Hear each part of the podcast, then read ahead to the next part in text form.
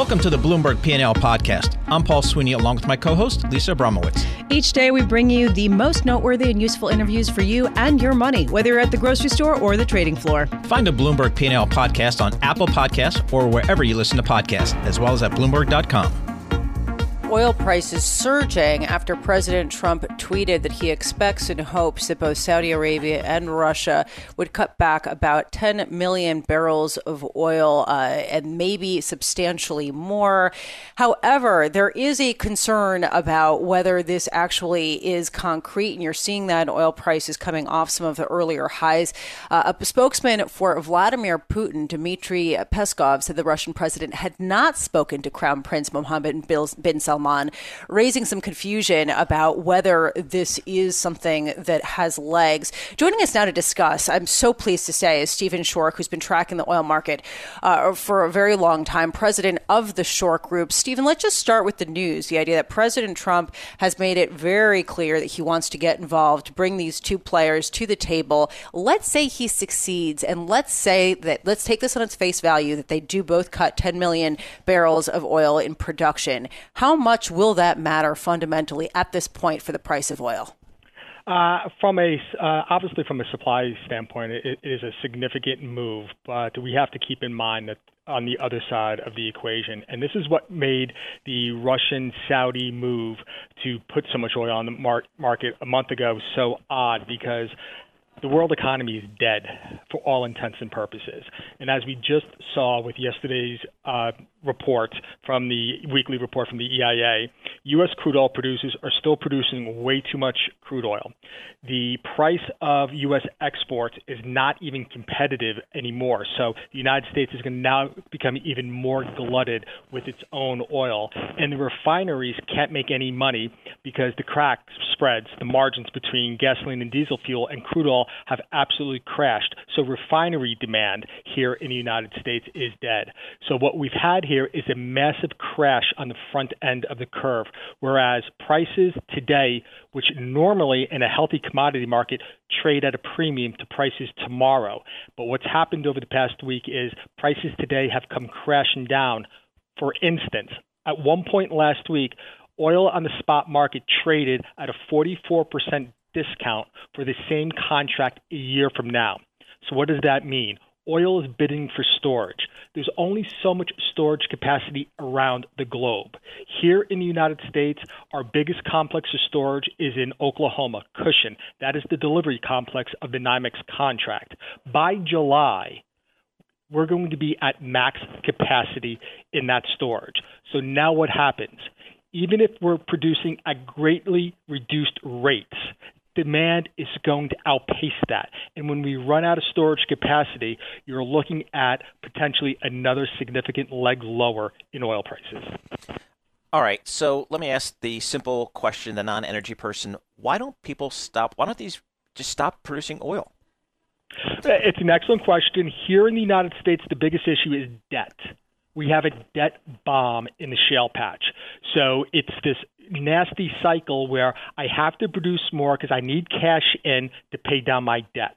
Now, we just saw Whiting Petroleum file for bankruptcy the other day. That is the first domino in a number of dominoes in this industry that are about to fall. So you will start to see produ- production pulled back as these smaller producers tip over. The bigger problem is Canada given the way they uh, dig their oil out of the ground, it's not simply just shutting off production. It is an extremely complicated process. So Canada is stuck. They cannot cut down on their production. So what you're going to see, and we have already started to see in some of the more esoteric oil markets in the plains, you will see negative crude oil prices. That is to say, the producers are going to pay you to take the oil away from them. Yeah, we're already hearing about reports of that actually occurring. And I'm just trying to, to push this forward. I mean, people are talking about how supplies are not coming offline. Meanwhile, demand has absolutely plummeted. It's not it's almost non existent when you look at airplanes just not flying around. And I'm just wondering how much does the supply picture even matter given how much currently is in storage and given the fact that we're not seeing necessarily an end date for when this uh, the demand drop off is gonna is gonna just finally uh, be different or change? That's an excellent point, and that's why I'm not buying on this headline or this tweet about U.S. cutting off producers because this is yes, part of it is supply, but again, it's the other side of the variable and demand, and and you nailed it. We don't know. The economy's dead.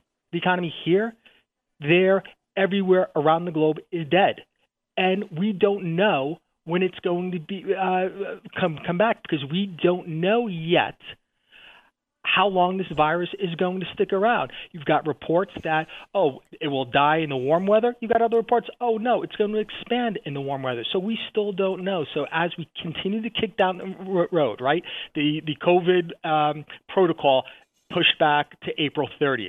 You know what? And then it's going to be pushed back to May 31. We're already talking about potentially the NFL season next fall being canceled or being greatly delayed because we simply don't know. So the longer we don't know, demand will continue to outstrip whatever production is pulled off of the market. This is an unbelievably uh, inconceivable situation we are in right now. So, what's the low point that you foresee uh, for crude prices? $9.75. That is the low wow. that we saw oh back God. in April 1986. So that that so so we the markets like to go to the extremes. Nine dollars and seventy five cents for for NYMEX WTI futures. That is the Schork reports in our daily model. That is how low we think we can go. And to that point, guys, we are all into this together. So we here at the Schork Group made a decision two and a half weeks ago to offer our research for free to all market participants we all need to work together to get through this. So, yes, it's nice that we're getting a, a, a, pop today in crude oil prices. I don't think it's going to last. Wow. Stephen Schork, thanks so much for joining us. Uh, $9.75. I think that's the takeaway here. Stephen Schork, president of the Schork Group. Let's get a sense of maybe how to think about this market. We welcome Cole Smead. He's a president and portfolio manager of Smead Capital Management. Cole, thanks so much for joining us. Uh, give yeah. us your sense of kind of how you're thinking about the markets these days, given this just these uh, incredible volatility that we're seeing. Uh, but appreciate having me on. This is one of the five greatest buying opportunities of the last 50 years, which would be the bottom in 74, the bottom in 82, the bottom in 87, the bottom in 09, and today. And I say that because we always get to these junctures, and people can always tell you how much worse it will become. Jeffrey Gundlach was the poster child of that of the last couple of weeks, saying we're not going to, we have not reached the lows of what we're going to see. And at the same time, uh, look at the opportunities it's putting out there, where people have no optimism. The reason why oil is rallying is because no one owns it, and if you got to put a buy order in, they're all going into it at the same time. So, um, so it, it just it's such a great time to be alive and be a stock picker because um, th- this isn't going to translate into perfect perfection for the index, but it is going to change how we price individual securities. Cole, I'm loving this. I gotta say, I'm sitting here and we've just been like bombarded by gloom for just day after day. It is yeah. absolutely depressing. The number yeah. we got today actually was emotionally horrific when it came to how many people are being laid off. You said this is a great time to be alive. It is the buying opportunity of a lifetime. You have economists saying they're flying in the dark, and every day they're downgrading their estimates of the U.S. economy. And yet you still have a lot of investors who, like you, see this as a buying opportunity. And Lori Calvasina of RBC just did actually a survey of investors that found a lot of optimism. So, where are you seeing sort of your conviction being vindicated that this is an incredible buying opportunity given how uncertain people are about whether we're even headed toward the next depression? Yeah, no, it's a, it's a great question. Well, first off, you got to remember the consumer came into this in a great spot. We had the lowest household debt service going back to 1981 we've ever had. And then secondly, last year we had the highest savings rate of a non-recessionary year of the last 50 years. So the interesting part is the consumer was actually ready for this because they just weren't borrowing money like normal. Corporations, in comparison, were borrowing money, and, and we're seeing some of the effects of that. You know, WeWork would be the most recent example of what does borrowed money and and you know a lot of money being thrown on look like. Now, go go back. Let's go back three years ago when the summer of retail malaise was going on. Someone would have had to step into what seemed like very dark circumstances in retail in a, a business like Target well, you, you look this year, Target's getting lavish with praise by investors because that's a place that you can go click and collect and their business has done great through this process. So that that was a kind of a similar circumstance in a sub industry that had very particular uh, circumstance around that. What is the opportunity right now is cyclicality tied to the economy and the consumer and things like oil and financials and uh, things like mall REITs out there couldn't be more left for dead. I, Macy's left the S&P 500 index today as an example. If those things make a big comeback over the next 3 to 5 years, you're going to find the S&P 500 index not owning them as they typically do at major low points and buying opportunities in the history of the stock market. So, Cole, what what is your sense of just to, to, give a sense of your optimism? What how do you think the economy is going to react here over the next you know year or so? Oh, it's a great question. So I have a wonderful book for you guys that uh, I picked up Barton Biggs, uh, Wealth, War, and Wisdom, which really deals with the circumstances around World War II between 1940 and 42, particularly what it was like for the UK stock market, what it was like for the U.S. stock market. You get to points where the news can't get worse and bad news continues to come out after that. It's just it's less bad.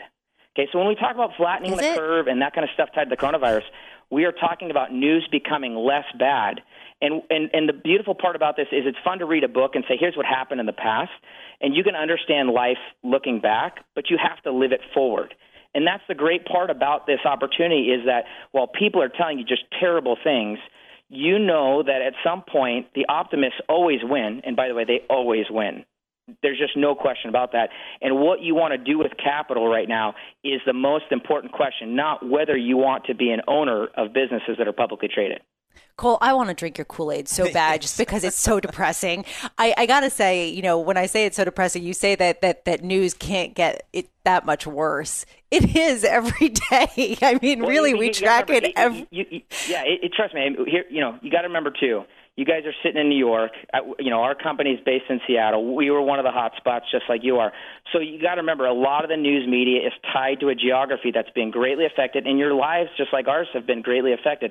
The problem with that is that's not Peoria, Illinois, and a lot of this has to do about what's going to go on in America. Secondly, you, you, some of your uh, writers have been writing about this. What typically happens when we trap Americans at home for a period of time, we tend to have a lot of uh, babies being birthed. And guess what? That is so good for the economy and the consumer and cyclical businesses like autos and homes. And no one's saying, oh, by the way, what do you do when the things are slow and your spouse or You make girlfriend or whatever. You, it, it's quite a fun thing. You, know? You go, you go to the Uh, alcohol store. You got to get your alcohol yeah, store. I, I got four kids, so I'm preaching to the choir. All all right, one. okay. So aside from making babies as people are sequestered in their homes drinking uh, and, and sequestered with their spouses, I am wondering going forward in terms of some of the massive shifts in the economy that people are talking about. This increase, this push toward, uh, you know, an online world where you have online shopping, where you have the retailers that were struggling before closing down, where you have malls being either repurposed or left to to die. I mean, what do you say about that? Yeah, I, I think about the oil shocks in the 1970s. How, how fun was it to sit in a gas line? I mean, I, I was not born then, but just the thought of that, and my, you know, hearing it from my parents, is that that just was that was not fun. That was depressing. Um, now, did they ever want to deal with that circumstance again or be in that situation? The answer is no.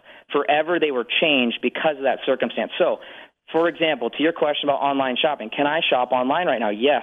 The wonderful delivery person from Amazon will come to my door anytime I want right now. Well, you're Here's lucky because we're struggling with that. But carry on. Cool. Yeah. How fun is that? Oh, it's depressing. It reminds me of that time we had COVID. Do you remember that? Well, that does not sound like a lot of fun. So, much like if you came from communist Russia, thinking of bread red lines, that the connotation in your mind, it doesn't. It's not something you ever want to look at again. So, I, I think the one inevitable I, I can guarantee is change. And what we're doing right now is not what we'll be doing in 12 months. But the market has reoriented stock market capitalizations around what we're doing right now. What the wise man does at the beginning, the fool does at the end. And I think there's a lot of fools trying to say, well, what if this goes on for two years? Just like they said, oh, Britain might be obliterated as the Germans cross the channel and ruin the world in 1940. They could always tell us how much worse it was going to get. The problem is, you, know, Churchill was optimistic even though he was depressed. Okay, and that produced a lot of success in stocks the next five to ten years when no one thought good circumstances could come out of that either. All right, Cole. Let me just, I know you kind of touched on a little bit, but just summarize for us kind of the, some sectors that you're looking Yeah. at right now. Yeah, so uh, in, in, the discretionary world, uh, th- there's uh, very interesting opportunities. Um, you know, some of the things that get open up is there's businesses that can benefit from more people having trouble in credit or income. Uh, so we've been out there looking at businesses that have that cyclicality tied to the consumer. Um, we own Chevron. The oil world is only looking uh, more attractive every day. Uh, we own Macerich, a mall REIT. I mean, uh, you you could you could take the market cap of most of anything dealing with stuff that you do going out in the evening right now, and you could fit that into any technology stock you'd like in terms of total market cap. So, uh, you know, consumer, cyclical, tidied economy, and heavily beat up with insider buying right now. The insiders are showing their hand, and like I said, as a stock picker, it's just a dream. Cole Smead, keep living that dream. Wow. Thanks for bringing us some some optimism on a day where there is very little of it. Cole Smead, managing director and portfolio manager at Smead Capital Management, with 3.3 billion dollars of assets under management, based in Seattle, uh, another one of the hotspots for uh, the virus, in addition to New York City and parts beyond, as you like to say, Paul. Paul, the number that came out today was yep. devastating when it came to the jobless claims 6.65 million jobless claims, blowing away the previous record set last week of 3.1 million claims, which was revised upward. The picture is bleak, getting bleaker. And it's dramatic and it's painful, and the human stories behind these numbers are devastating. Yelena Shulyatyeva, senior U.S. economist for Bloomberg Economics, joining us now. Elena, when you dig into these numbers, what do you find when it comes to the job sectors that are disproportionately affected? Good morning, Lisa. Indeed, uh, we are uh, really lucky to uh, be employed uh, in this situation and uh, working from home, but a lot of people out there, especially small businesses, uh, devastated uh, by this situation. So uh, the extraordinary increase uh, reflected uh, in today's numbers in jobless claims. It, this uh, number is not only showing the inflow of new layoffs, but it is also showing a catch-up in application processing. people were just filing for claims, but the labor departments were not able to process all the claims in prior weeks. So we will continue to see these uh, numbers going forward for uh, several weeks ahead. And, and if we see these numbers in the vicinity of 3 to 5 million persisting, the unemployment rate will climb towards uh, something like 15% in April. Um, I, I, I, really think this uh, situation is not not unprecedented. And uh, it's at this point, you know, making economic forecasts is uh, a very difficult task. So, Elena, that's uh, unfortunately kind of where I think most people want to go is trying to get a sense of, you know, I guess the second quarter, how that might shake out. We know it's going to be bad. We've seen numbers as GDP contractions 20%, 30%. Um, and then a lot of people had it kind of bouncing back in the third and fourth quarter given kind of just as Bloomberg Economics right now is trying to digest this number this morning, just give us broadly, you know, you don't have to give us exact numbers, but broadly how you think uh, economic uh, growth and contraction might look for the remainder of the year. Uh, so I think we will not see a V-shaped recovery and not even a U-shaped recovery uh, at all. I think uh, we have already um, uh, kind of crossed to the point of no return for that, and uh, I think that um, we will see very, very slow L-shaped uh, sort of recovery going forward. Uh, yes, when this is over, and luck- luckily we will have the cure for, uh, you know, a vaccine or uh, some medicine for the virus. This will, the economy will slowly go back to normal. But a lot of things, I think, have been changed, and uh, it's a structural change in my view. Uh, I think we will not uh, go back uh, cruising or um, you know going out as much as we used to. So uh, I think services sector will hurt most and for a very long time. Um, in terms of payrolls numbers, remember that we have uh, payrolls numbers coming out uh, at the end of this week, tomorrow. Uh, the numbers for March will just uh, only catch the front edge of the economic shutdown uh, in response to the pandemic. uh, April numbers will be mind-boggling, probably with millions losing jobs uh, in the payrolls report for April. And I'm looking right now at just some of the breakdown of the state numbers, and you can see the states with the highest number of filings California with more than a million, Pennsylvania with almost 800,000, New York with almost 450,000. I mean, these numbers are just mind boggling. Also, Michigan and Ohio seeing some serious uh, numbers coming out there. Can you elaborate, Yelena, what you say that you do not see people going cruising for a very long time, that you don't think services will recover uh, for the foreseeable future. Why not? Well, because uh, think about it in terms of the financial crisis or uh, September 11th.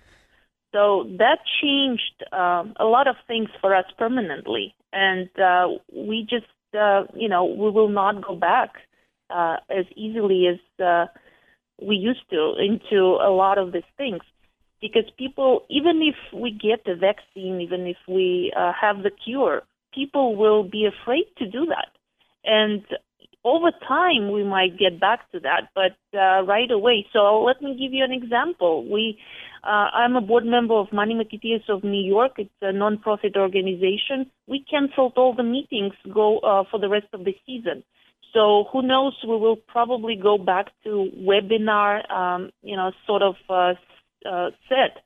So people will not uh, easily go back. People will be scared for a very long time.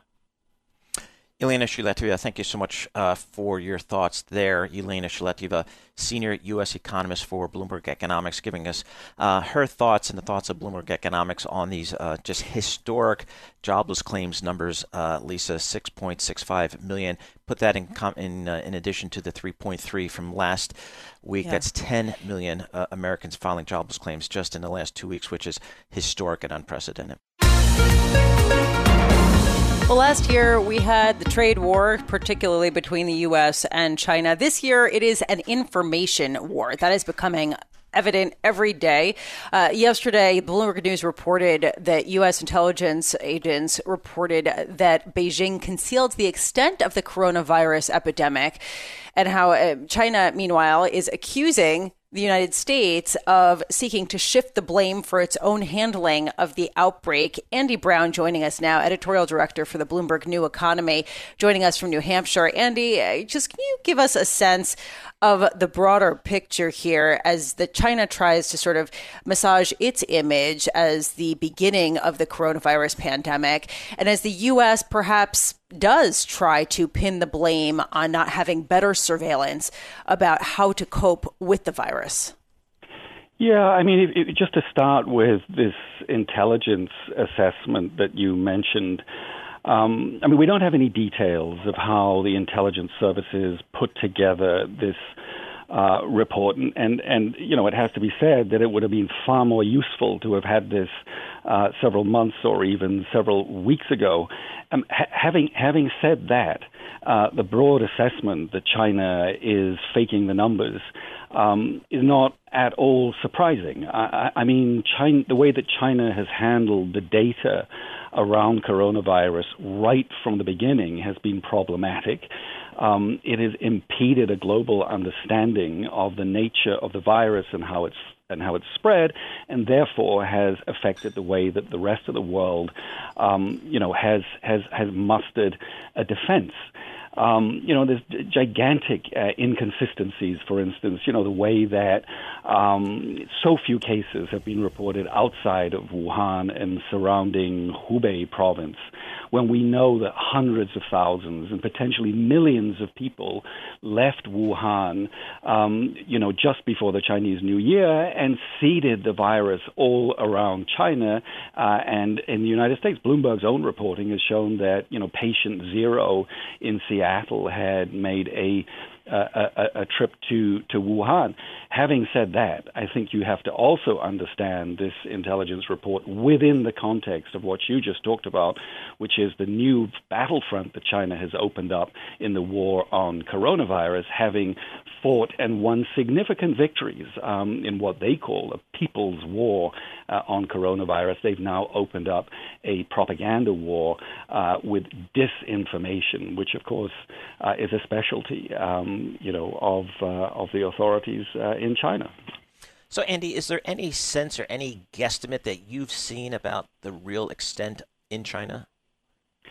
Look, I, I, I think you can exaggerate this, right? I mean, you know, you see, we, we know that Beijing is is returning to life. I mean, shoppers are out and about. Um, you see uh, traffic jams on the third ring road.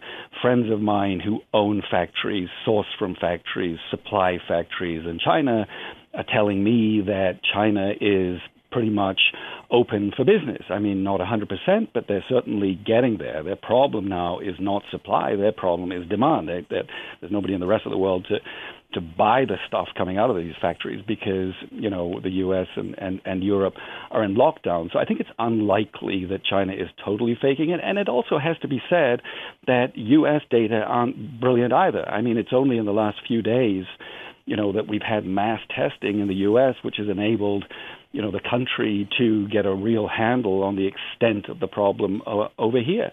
And also, I think it needs to be said that you know in terms of preparedness, sure, the world would have been far better off if the Chinese had been transparent right from the beginning. But you know, um, it, it's it's only recently that states in the United States uh, have accepted the evidence that they've been seeing in, in, in Italy, in New York. I mean, yesterday Florida, you know, announces its stay-at-home policy. So data globally has been problematic. Politicians in the in the U.S., politicians and leaders in China have not covered themselves in glory in this whole episode, and so we are into a blame game now, trying to deflect blame onto the other all right, this blame game, I got to be honest, this is kind of a time of some catastrophic extrapolations on, on behalf of the person speaking right now. So I'm just going to throw this out there. How much will the blame game escalate? In other words, what are the consequences besides just throwing, you know, reports at one another and accusations? Is there some sort of practical consequence either when it comes to trade tensions or, uh, you know, hopefully not, but, you know, military altercations that could arise from the increasing blame game that we see going on? Absolutely. Lives, many thousands of lives will be lost. Um, as a result of the inability of China and the U.S. to come together at this at this moment uh, to coordinate their response to coronavirus. I mean, you know, I've said this before on, on, on the show, but scientists in the U.S., researchers in the U.S. and China need to be working together on a vaccine. Um, you know, they ought to be coordinating the production and the supply of emergency gear, which from China, and China still dominates the production of face masks, ventilators, and so on. Um, and what's happening now, and we have had uh, plane loads of supplies arriving uh, in the U.S. from China just the other day. I mean, it was today or yesterday, I believe. New England Patriots sent a plane over there to, to, to bring back N95 masks. So it's, it's happening, but it's happening in an ad hoc, uncoordinated way, in some cases in clandestine way. You know, there's this there's this uh, global bidding war going on now, but you know, between countries, between non-profits, between uh, private enterprises, between speculators to try to get their hands on you know Chinese equipment. This needs to be coordinated at a high level, and the U.S. and China need to reestablish a measure of trust in order to make this happen. Andy, is globalization dead? I don't think globalization uh, is dead, but I don't think we go back to the way it was before. Um, you know, it's it's it's one thing to put up borders. It's relatively easy to put up borders and barriers, and it's much much more difficult to take them down. I think we are going to see supply chains shifting out of China, starting with medical equipment, as the U.S. realizes that you know it is incredibly vulnerable in this critical area to Chinese supply chains. Interesting. Andy Browne, thank you so much for joining us. We appreciate your thoughts and your perspective as always. Andy Browne editorial director for Bloomberg New Economy. And I want to get that last question in there, Lisa, because there's a lot of people saying that globalization is, it may not be dead, but um, uh, clearly uh, just on the on the downside. It's not what it was. It's a, it's a good question. It's a really important question. It's one a lot of people were talking about last year, even saying that you were already seeing supply chains become more domestic. And you have to wonder whether the coronavirus and the effects will actually increase that, uh, that move to domestic supply chains, given the fact that any interconnection at this point is a liability, given what we're looking at. Thanks for listening to the Bloomberg P&L podcast. You can subscribe and listen to interviews at Apple Podcasts or whatever podcast platform you prefer. I'm Paul Sweeney. I'm on Twitter at PT Sweeney. I'm Lisa Abramowicz. I'm on Twitter at Lisa Abramowicz1. Before the podcast, you can always catch us worldwide on Bloomberg Radio.